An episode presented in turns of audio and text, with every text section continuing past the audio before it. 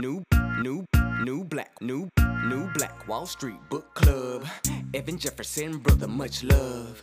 Educating, elevating, because in knowledge is the power and we'll never give it up. Literature's for the masses. Where to put your money down, now how to watch your assets. Yeah, uplifting others is a passion. My brother Evan, he will turn it into action. New Black Wall Street Book Club. You should come read with, come us. Read with us. Yeah, we comprehend and discuss. Yeah. If we all just come together, there's no limit for there's us. No limit for us. Huh. Here comes your host, New Black Wall Street. Evan, take it away. New Black Wall Street Book Club. New Black Wall Street Book Club. Welcome to the New Black Wall Street Book Club, where black folk do read. If you put in a book, we absolutely will find it. I'm your host, E R G J, your certified financial educator, C E O of E R G J Enterprises, E R G J Black Bazaar, and international best-selling author of the book, The Black Billionaires Club. It's a study of black wealth. It's a study of the twelve richest black people in the world today and how they built their wealth. And I just believe that if you want to be wealthy, you should study wealthy people. Well, you can find that book by going to the website w w w dot the black billionaires club dot com, w w w dot the black billionaires club dot com. You'll find that link in the description above or below.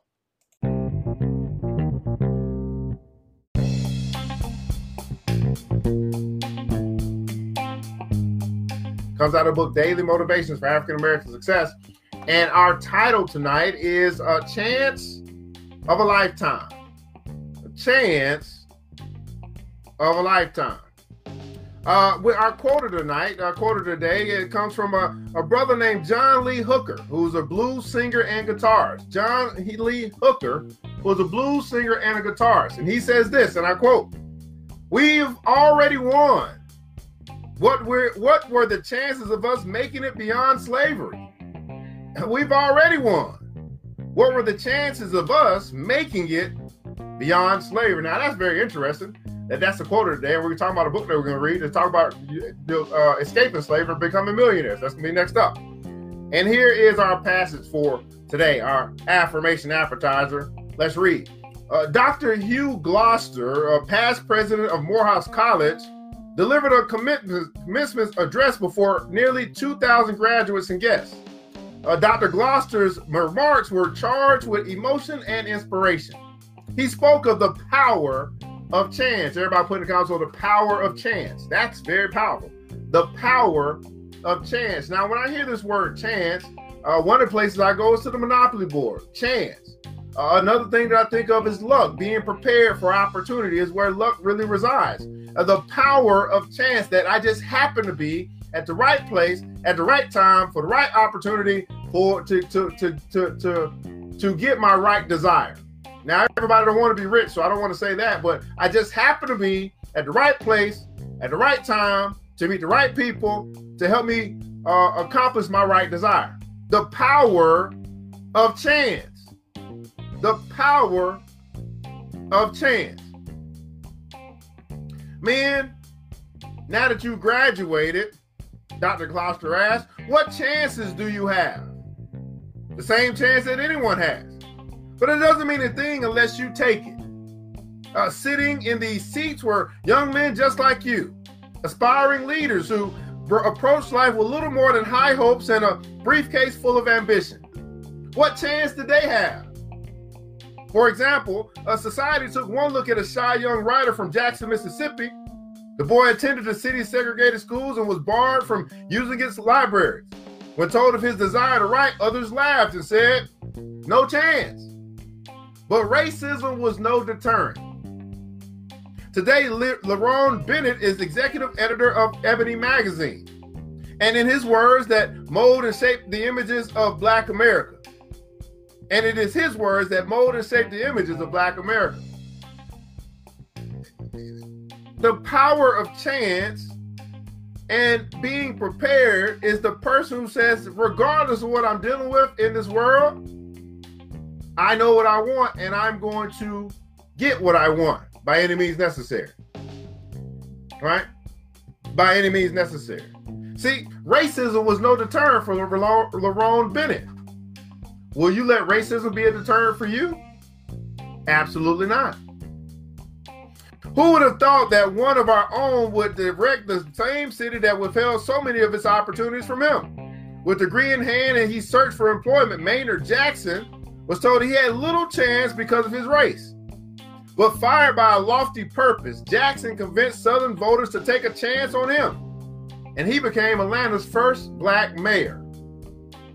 Upon arriving in Montgomery, Alabama, the sight of women being beaten and children being bitten by dogs turned his stomach. Oh Lord, he thought, how could one human being do this to another? But turned an oppressive hatred into love. Fat chance. With no organization or influence, a young, unproven Baptist preacher taught a nation to look beyond race. To look beyond race. Because he took a chance. Martin Luther King Junior's place in history is assured. Now, here's the wonderful question that we must ask ourselves tonight. Am I willing to take a chance? See, too many of us, uh, we're, we're, we're, we're scared of this thing called risk. It's too risky. I don't want to take a chance. But I want to tell you that if you refuse to take a chance, then you're going to get very little reward as it relates to leaving a legacy, which we're going to talk about tonight. So are you willing to take a chance? Just like Martin Luther King did. Are you willing to take a chance, just like Maynard Jackson did? Or are you willing to take a chance even when they tell you that you have no chance, just like Lerone Bennett did? It's been said that the individual who never had a chance never took one. Success is never won by chance, but by choice. Success is never won by chance, but by choice. So in other words, beautiful people, kings and queens, you and I must choose to take a chance, or we choose not to. Which side of the coin are you on? Now here's our affirmation of the day. Here's what we want to allow to take root into our subconscious, our heart, and then we can grow and develop this thing by repeating it over and over and over again until it sticks, until it brings forth a harvest into our life. Here's our affirmation, a little long today, but we're going to read it and get this thing, okay? So repeat after me. There's no way to succeed unless I take a chance. There's no way to succeed unless I take a chance. Today will be the day I take my big chance.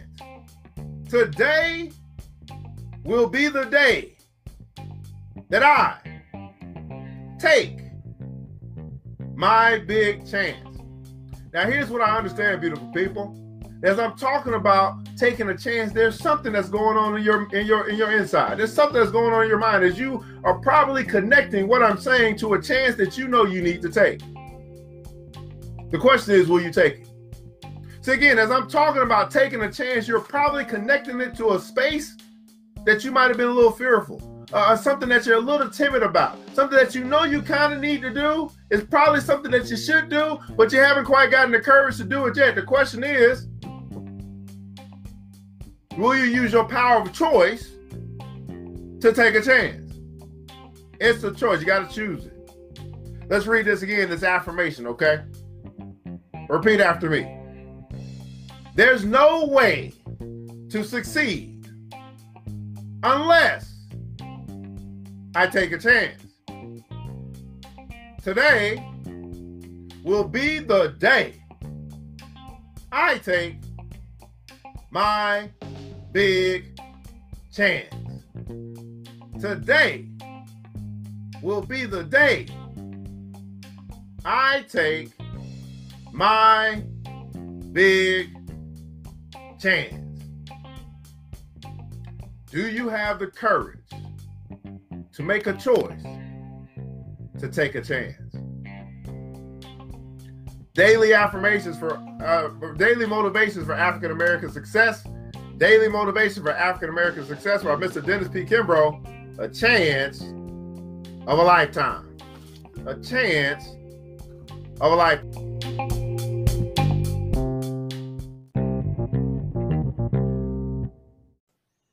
A quick word from our sponsor.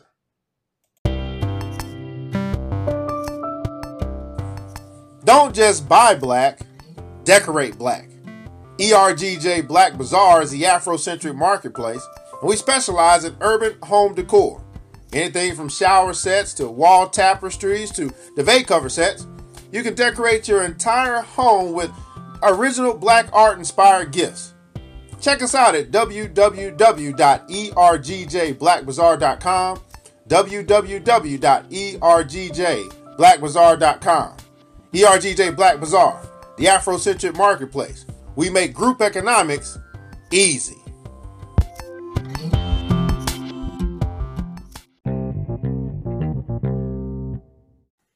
In today's episode of the New Black Wall Street Book Club, we continue along in our journey into the book, What Makes the Great Great?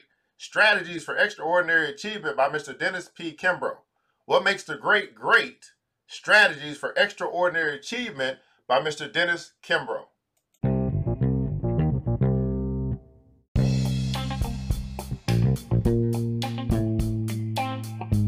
Time.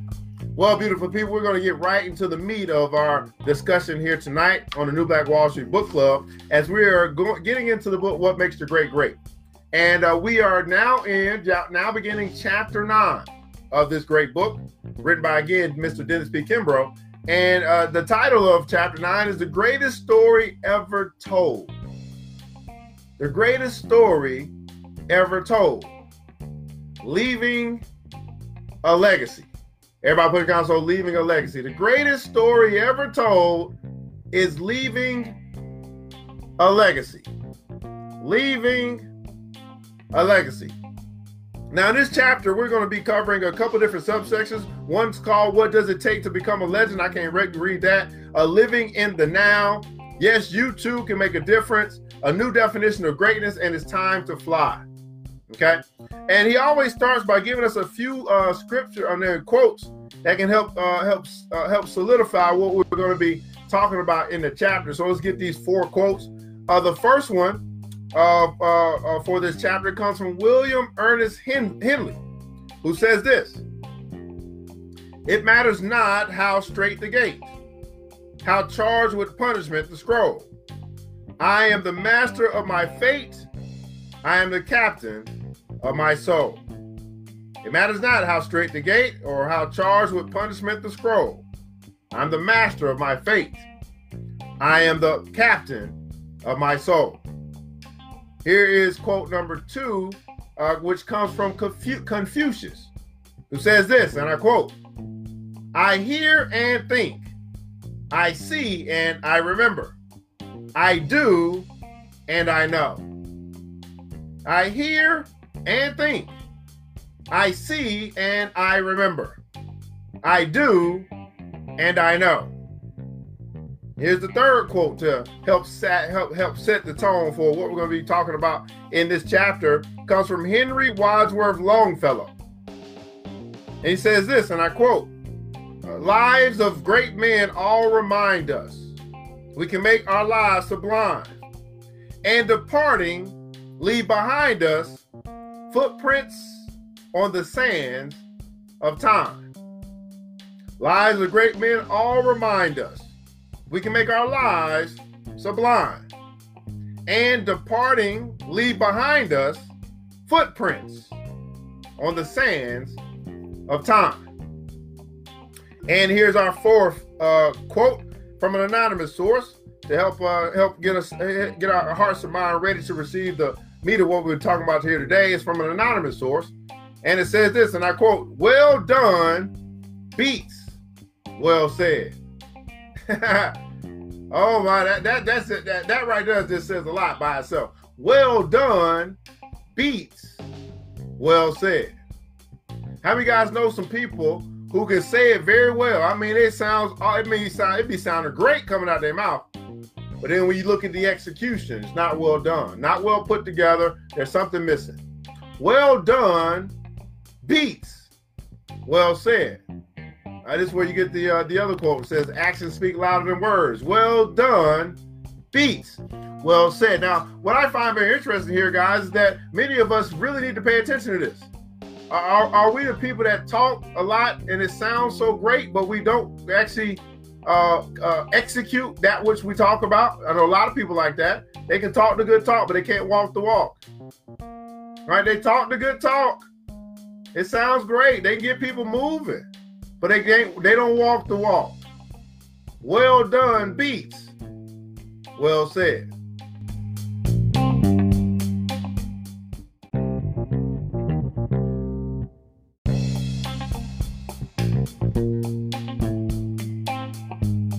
So the greatest story ever told, leaving a legacy, is what we're talking about here tonight.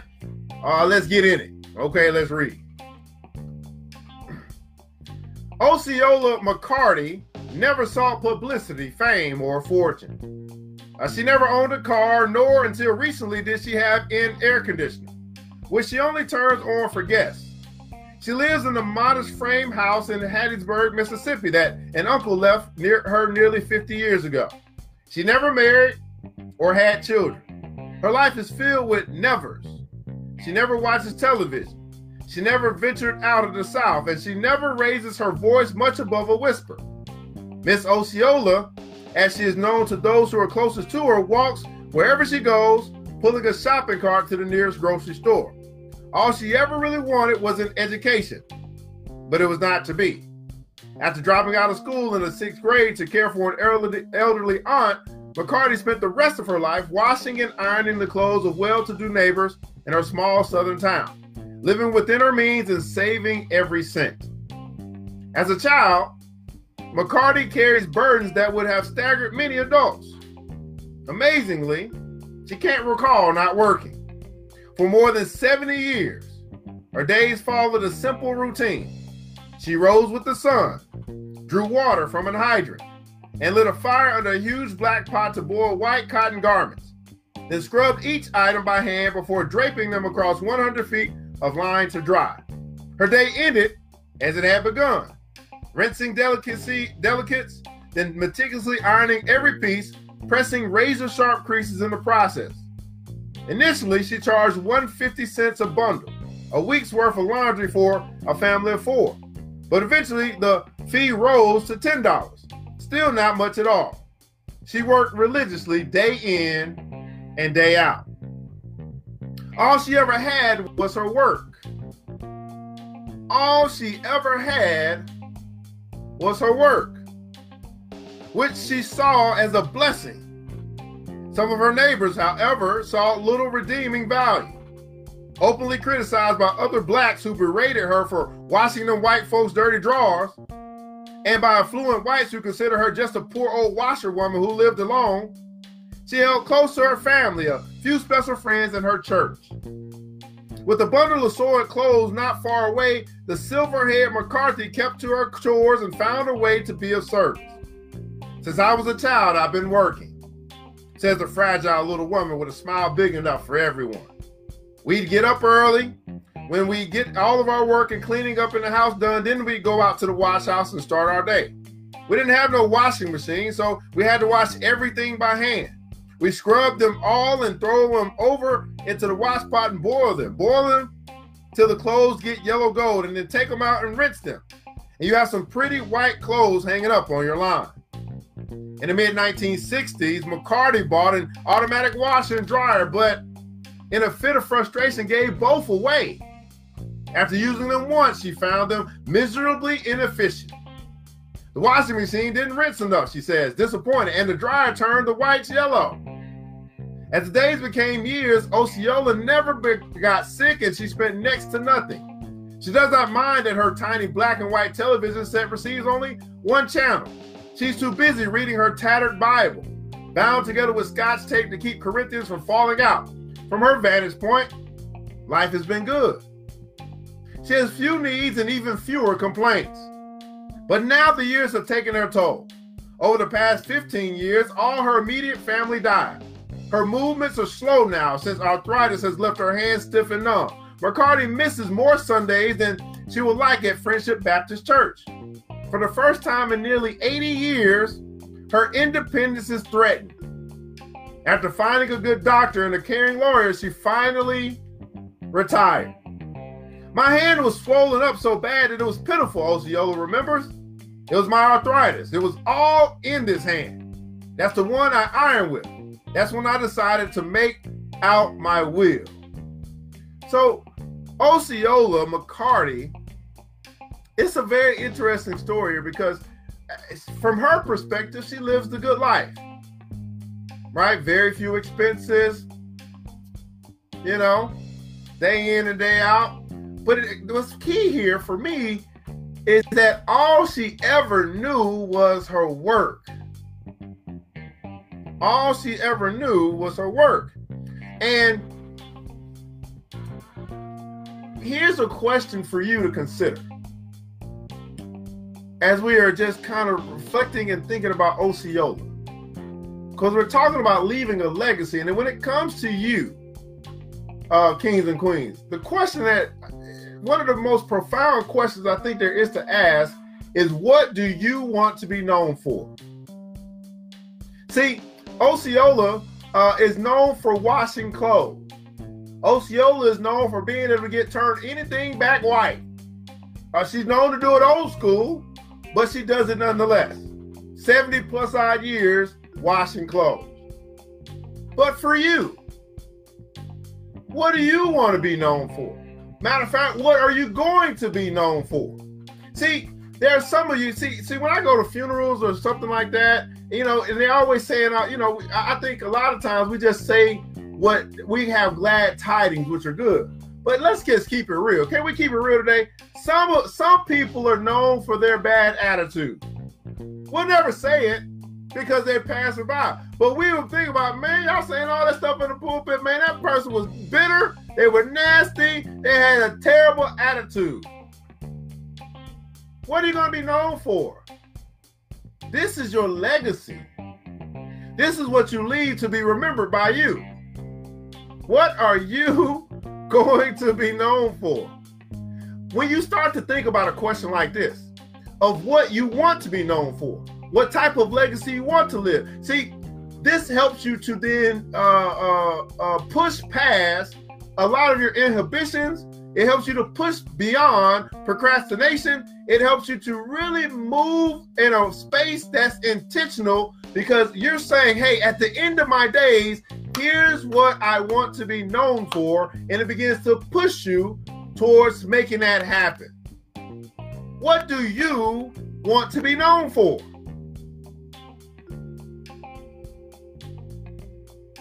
See, for some of us, we can't even fa- we can't even look that far ahead. Like, you know what? Here's what I'm going to be known for. You know what? I am, uh, you know, I got twenty-five, thirty years left to make sure I leave an imprint in this world that matches with my ideal of what I want to be known for, what I want other people to be saying about me when I'm dead and gone. What are you going to be known for? See, I just hope that you're not going to be known for the person that all you did was smoke weed all day. I just hope you're not going to be the person that you be known for all you did was play the video games all day. I just hope you're not going to be the person that you're known for all you all they all you're known for is being an alcoholic. What do you want to be known for? Your legacy that you leave behind.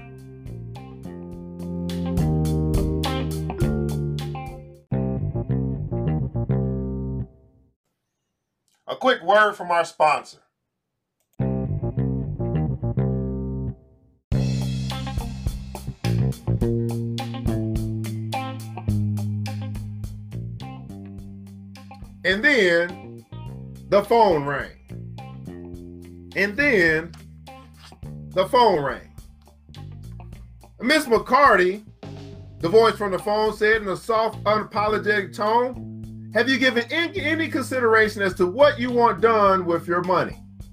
I mean, in the event of your passing, I hate to bring up the subject, but bank policy states that we address the issue with all of our customers in circumstances similar to yours. The tiny woman's heart began beating just a bit faster. Her banker's question had given her the perfect opening that she had been silently praying about. Secretly, she had hoped to make a difference. Without skipping a beat, she gave a response that would inspire a nation and crush stereotypes throughout the South. Yes, I have, she replied. Leaning forward, staring at her hand, I want ten percent to go to my relatives.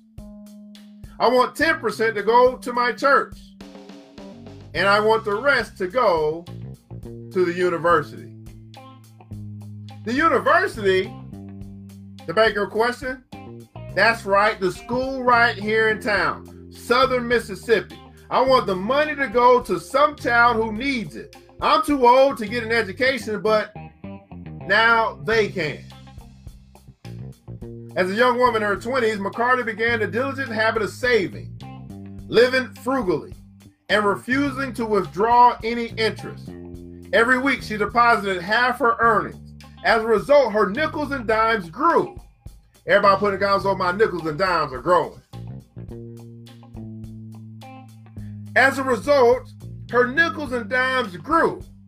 From passbook savings to Christmas club accounts to savings bonds to certificates of deposit and eventually to a money market account. Only her banker knew that while McCarty was elbow deep in soapy water, she was knee deep in cash, having squirreled away a small fortune, more than two hundred fifty thousand dollars.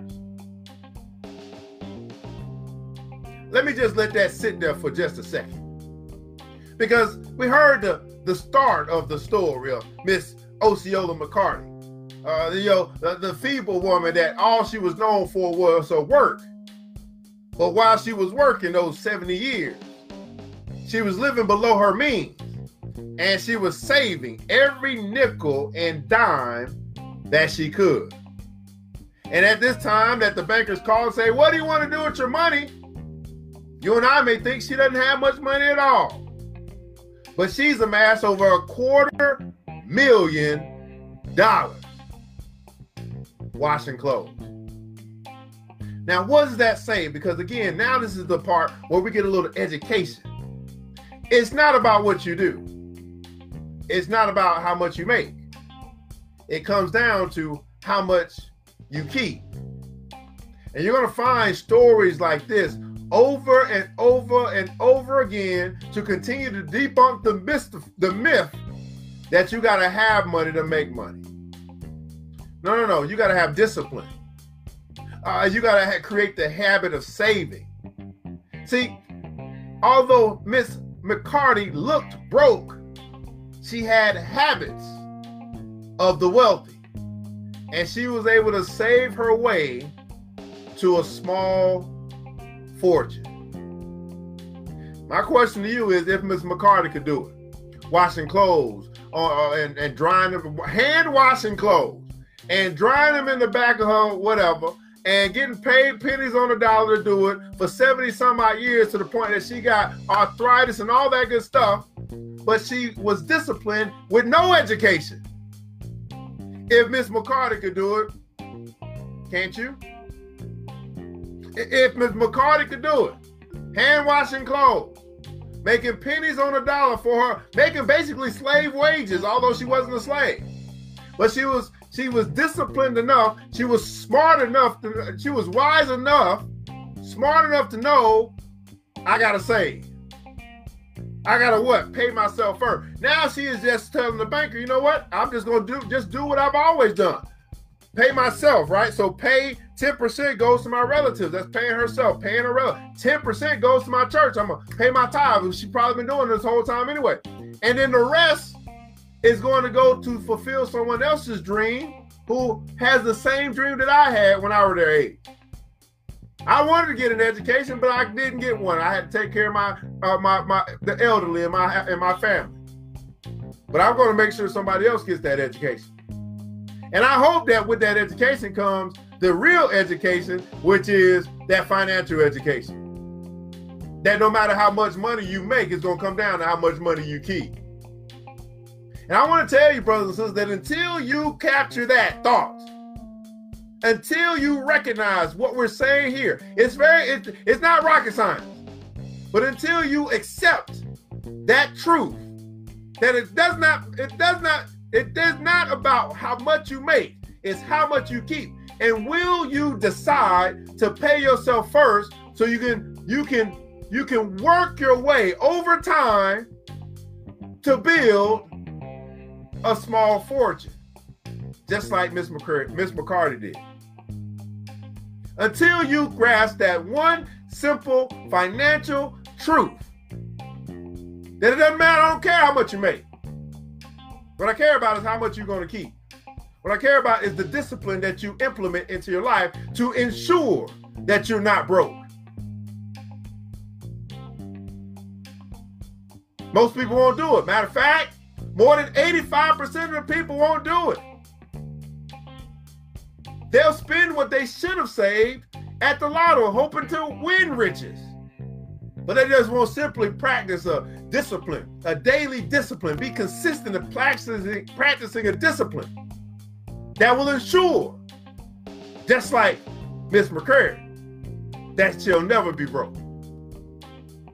That she can leave something for some money, not just something, some money. And now we got a story. Now we got history that we can reflect on. Say, this woman here made ten dollars a bundle. That's damn near minimum wage. But she retired with a quarter million dollars.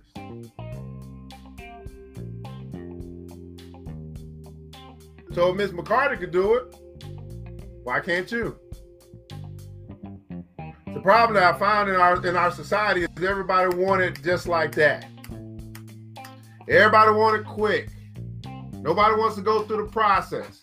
They want the money to fall in their lap. They want to find a pot of gold at the end of the rainbow. They want to hit the lotto. They, everybody wants it like that. They want to get the riches without the discipline. They want the blessing without the responsibility. Uh-uh. It doesn't work like that. And this is the bad thing that we're also teaching our children. We're going to reward our children although they don't display discipline or responsibility.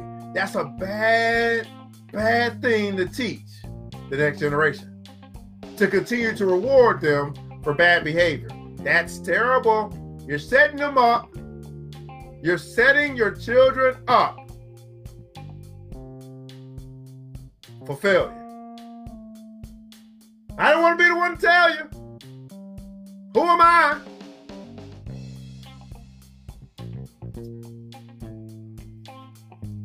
So two hundred fifty thousand dollars. When I made my money every week, I'd take out so much for groceries and so much for bills, and then put the rest in the bank. I didn't know the difference between a savings account and C Ds, those things that get high interest, but I try to deal with people who do know. Now, how many of you guys got that big mama that she, she, she just seems to always have money? I mean, she doesn't spend it frivolously. She doesn't go on high on all these vacations and cruises and all this stuff. She, but, she, but when you call her or him, it's typically Big Mama, though. I, I, that's why I found them out.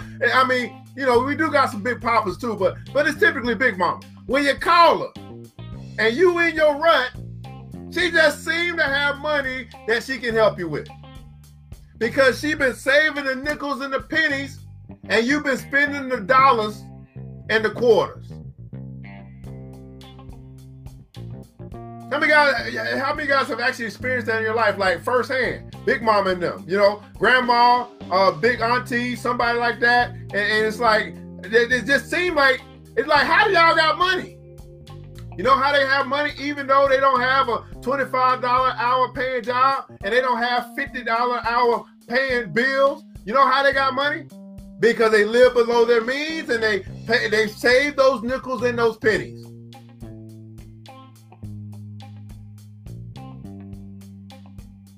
This is this is finan- Listen, this is financial literacy one oh one. This is one of the main reasons why I don't really like, teach a whole bunch of financial literacy. You know why I don't do it anymore? Because it's about three different steps. I mean, it's not a long list of stuff. It's not. It's not like this deep, long conversation. Or it's not like no eight-week course or no twenty-week course. It ain't no five-year education that you got to get when it comes to what to do with money. It's about three things. It's about three. And if you master those three, you're going to be well off, just like Miss McCrary. But if you fail to get those three or four, it ain't that many. It, it ain't going to take that long. It don't take four years of college where you got to have one hundred sixty thousand dollars of debt to learn about money. It's about three things, three principles about, roughly, give or take. And you just learn those, those disciplines, and you practice those disciplines, you are not going to be broke. You might look like you're broke. From, uh, from the outside looking in, everybody be like, you ain't got no money. That's because they think, oh, you ain't making no money, so you must ain't got no money. Everybody else, might, it don't matter what everybody else thinks. What matters is what your bank account say and what your banker say. And then you could be like, Hattie, say, you know what? get, get ten percent to my relatives, get, get, get ten percent to the church, and, and then, then give the rest to somebody else. Bless somebody else. I ain't, I ain't going to use the money when I'm going anyway. We're talking about a quarter of a million dollars built by saving nickels and dimes. If that's not powerful enough to get you to change your ways as it relates to your money, I don't know what's going to do it. Let me say it again for the people in the back. We're talking about a quarter of a million dollars built through saving penny nickels and dimes. You understand what I'm saying? Over time. Everybody put it out, so over time. Not overnight. You must get beyond the overnight mentality. It doesn't happen overnight. It happens over time.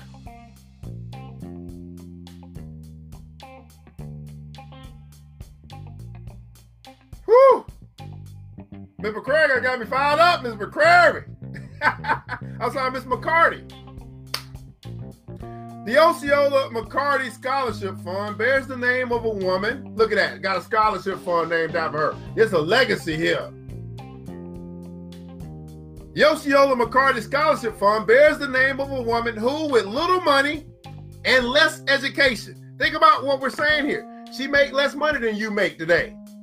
She has a lower education than you have access to today. But she retired with over a quarter million dollars from saving nickels and dimes. What's your excuse? What's my excuse? What's our excuse? We don't have none.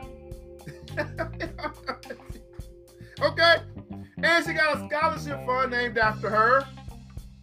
She's got a legacy at the in Mississippi with a name on it. Everybody put put a cause with my name on it. She got she got a scholarship fund with her name on it. History, legacy.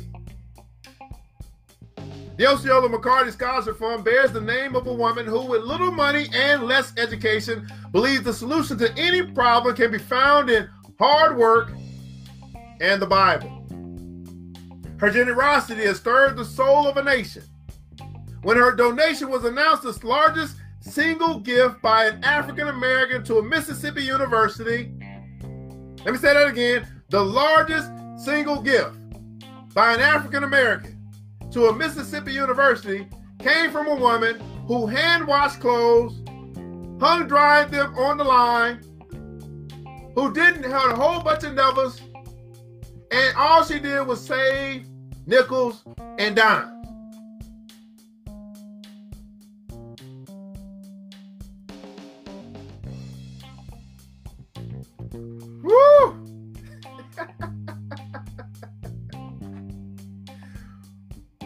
When uh, uh, Osceola McCarty, the washerwoman, rose from obscurity to celebrity status in only a few short days, the national media picked up the story, and she was featured on N B C and C N N and A B C and B E T and in the New York Times, Washington Post, Newsweek, and People magazine. Her extraordinary act of selflessness created a domino effect on the hearts and pocketbooks of the people far and wide.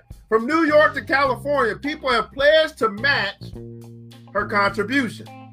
It's more blessed to give than to receive, McCarty said quietly, quoting her beloved Bible. When I leave this world, I can't carry nothing away from here. I live where I want to live. I couldn't drive a car, or if, if I had one, this is what I plan to do. Years ago, my race couldn't go to that college, but now they can. I can't do everything, she continued, but I can do something. Uh-oh. All right, Miz McCarty. You better say that, girl. I can't do everything. but I can do something. Well, kings and queens, can't you do something too? They say that I can't do everything. Matter of fact, I would venture to say you don't need to do everything. Don't even worry about doing everything. Just do something. Everybody put guns on do something. Just do something.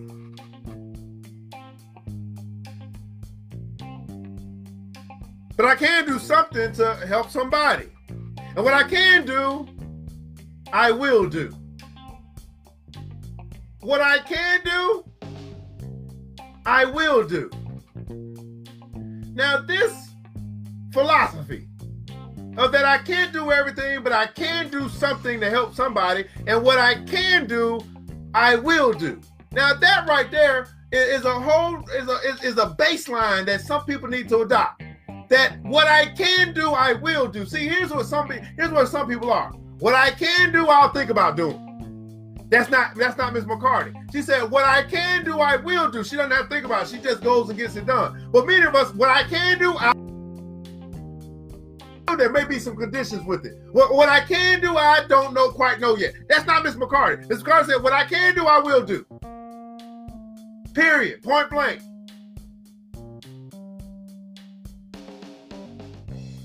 What I can do, I will do.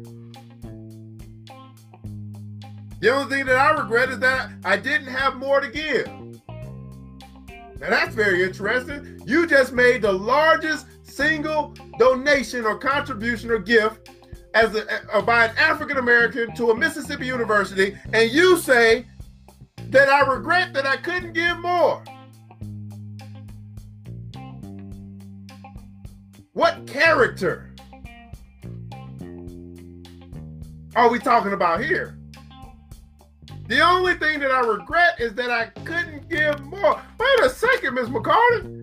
I mean, you done saved this money up over the years, saving nickels and dimes. You done made the largest contribution by African American to this Mississippi university, and you got the audacity to say what, that, that, that, you, that you regret that you couldn't give more.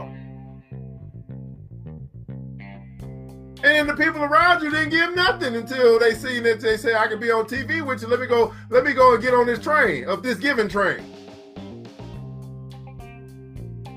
A quarter of a million dollars.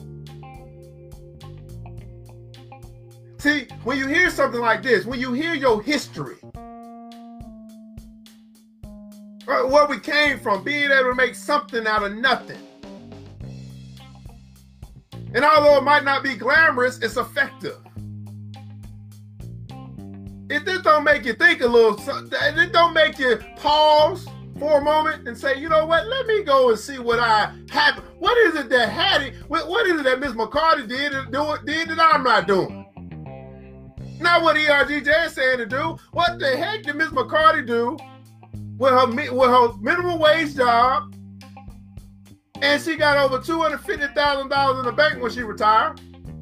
And I look at where I'm at right now in my life, or whatever age you are, you look at your bank account, you look at how much you're making, and then you look at your bank account, your savings account, your retirement account, and then you ask yourself,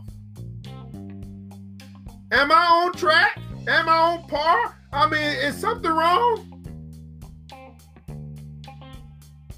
Because if Miz if Miz McCarty could do it in the fifties, as a as a, a washerwoman making minimum wage, and we over here begging for fifteen dollars an hour. We keep thinking that the more money that I make, then uh, the better the life I'll have. I'm telling you, that's not the case. The more money that you save, the better the life you'll have. And Miz McCarty is giving us a wonderful example of that. She didn't make a whole lot of money, but she retired rich. Let me say that again. She did not make a whole lot of money. Matter of fact, I would venture to say if she did make a whole lot of money, if she had not developed the disciplines of wealth, she, she would have been broke. But it wasn't about how much she made. It was the disciplines that she exhibited over her lifetime that helped her to amass over a quarter million dollars in the nineteen fifties, making minimum wage.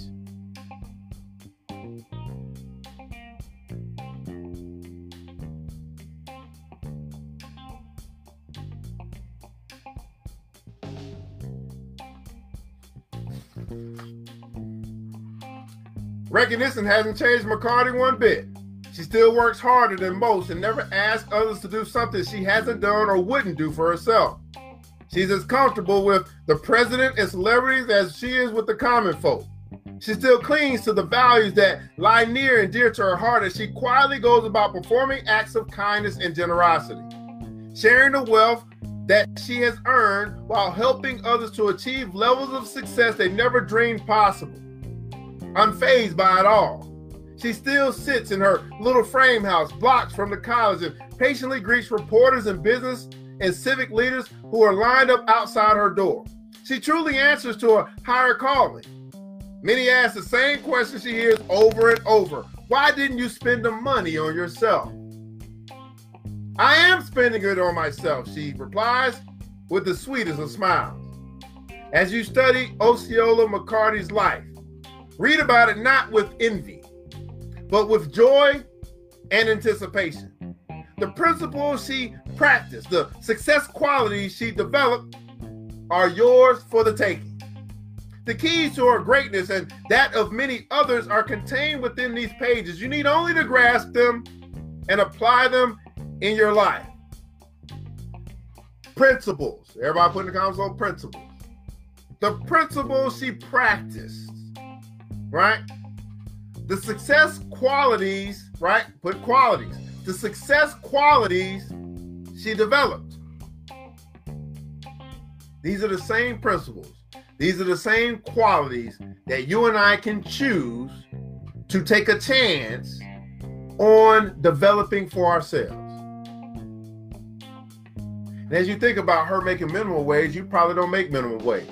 Just think about how much money you'll have in your in your bank account when you retire, if you pick up these principles and you pick up these and you develop these qualities and you start that process today, not tomorrow, not next week, not next year. If you practice these principles and you develop these qualities starting today,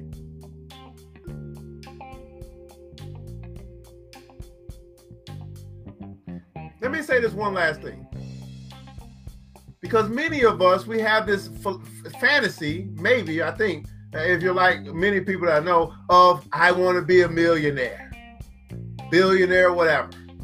It's a, it's a fantasy. It's like a pie in the sky moment. But I want to tell you, if you don't practice these principles and if you don't develop these qualities, you might get a million dollars that come through your hand, but you will not retire a millionaire.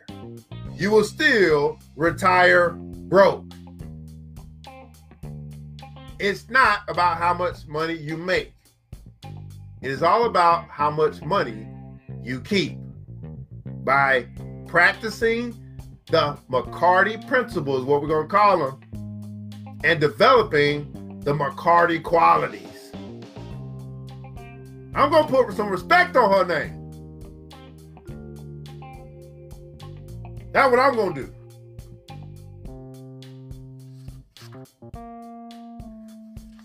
Miss Osceola McCarty, as you see, we getting we getting juiced up for this chapter here in the, in the new black and, the, and what makes the great great. We're talking about again, guys, uh, what the greatest story ever told. We're talking about leaving a legacy, and that legacy, guys, that we leave is more than just money. Money is a part of it. But there are other things, obviously, I hope that you want to leave as well.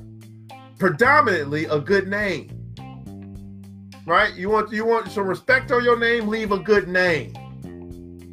That you were a person that was of integrity, of character, that you honored your word, that you were kind and sweet and all that good stuff. A good name is a legacy to leave. Some money. Quarter million dollars, half a million dollars, million dollars. You can leave that too. But I believe you can get there by practicing the McCarty principles and developing the McCarty qualities.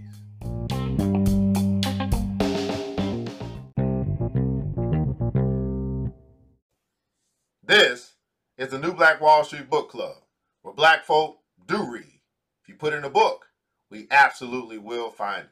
And I'm your host, E R G J, your certified financial educator, and we invite you to join the Black Billionaires Club.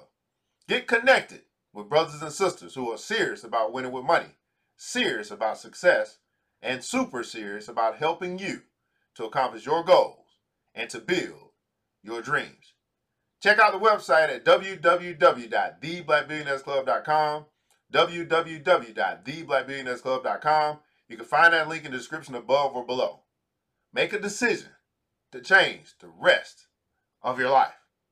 We'd ask that you would subscribe and support this podcast with a small monthly donation to help us sustain future episodes, to improve financial literacy within our community, and ultimately to help us to build the School of Wealth, to build an institution that will teach the next generation about money. And your small monthly contribution can make all the difference. Well, says, well, we want to say thank you so much for tuning into this episode of the New Black Wall Street Book Club. We want you to remember this, that it takes a village. And it starts with us. Let's build as we climb together. We all we got, people. And thank God that that's more than enough. Until next episode, you know what time it is. Mister D J, hit the music. New, new, new black, new. It's the New Black Wall Street Book Club. Wall Street. With your host, Evan Jefferson. Evan Jefferson. It's time for us to go. Yeah. Now, you ain't got to leave the computer, but we encourage you to get out there go, go. and learn and apply all the things you learn at the New Black Wall Street Book Club. Book Club. Yeah.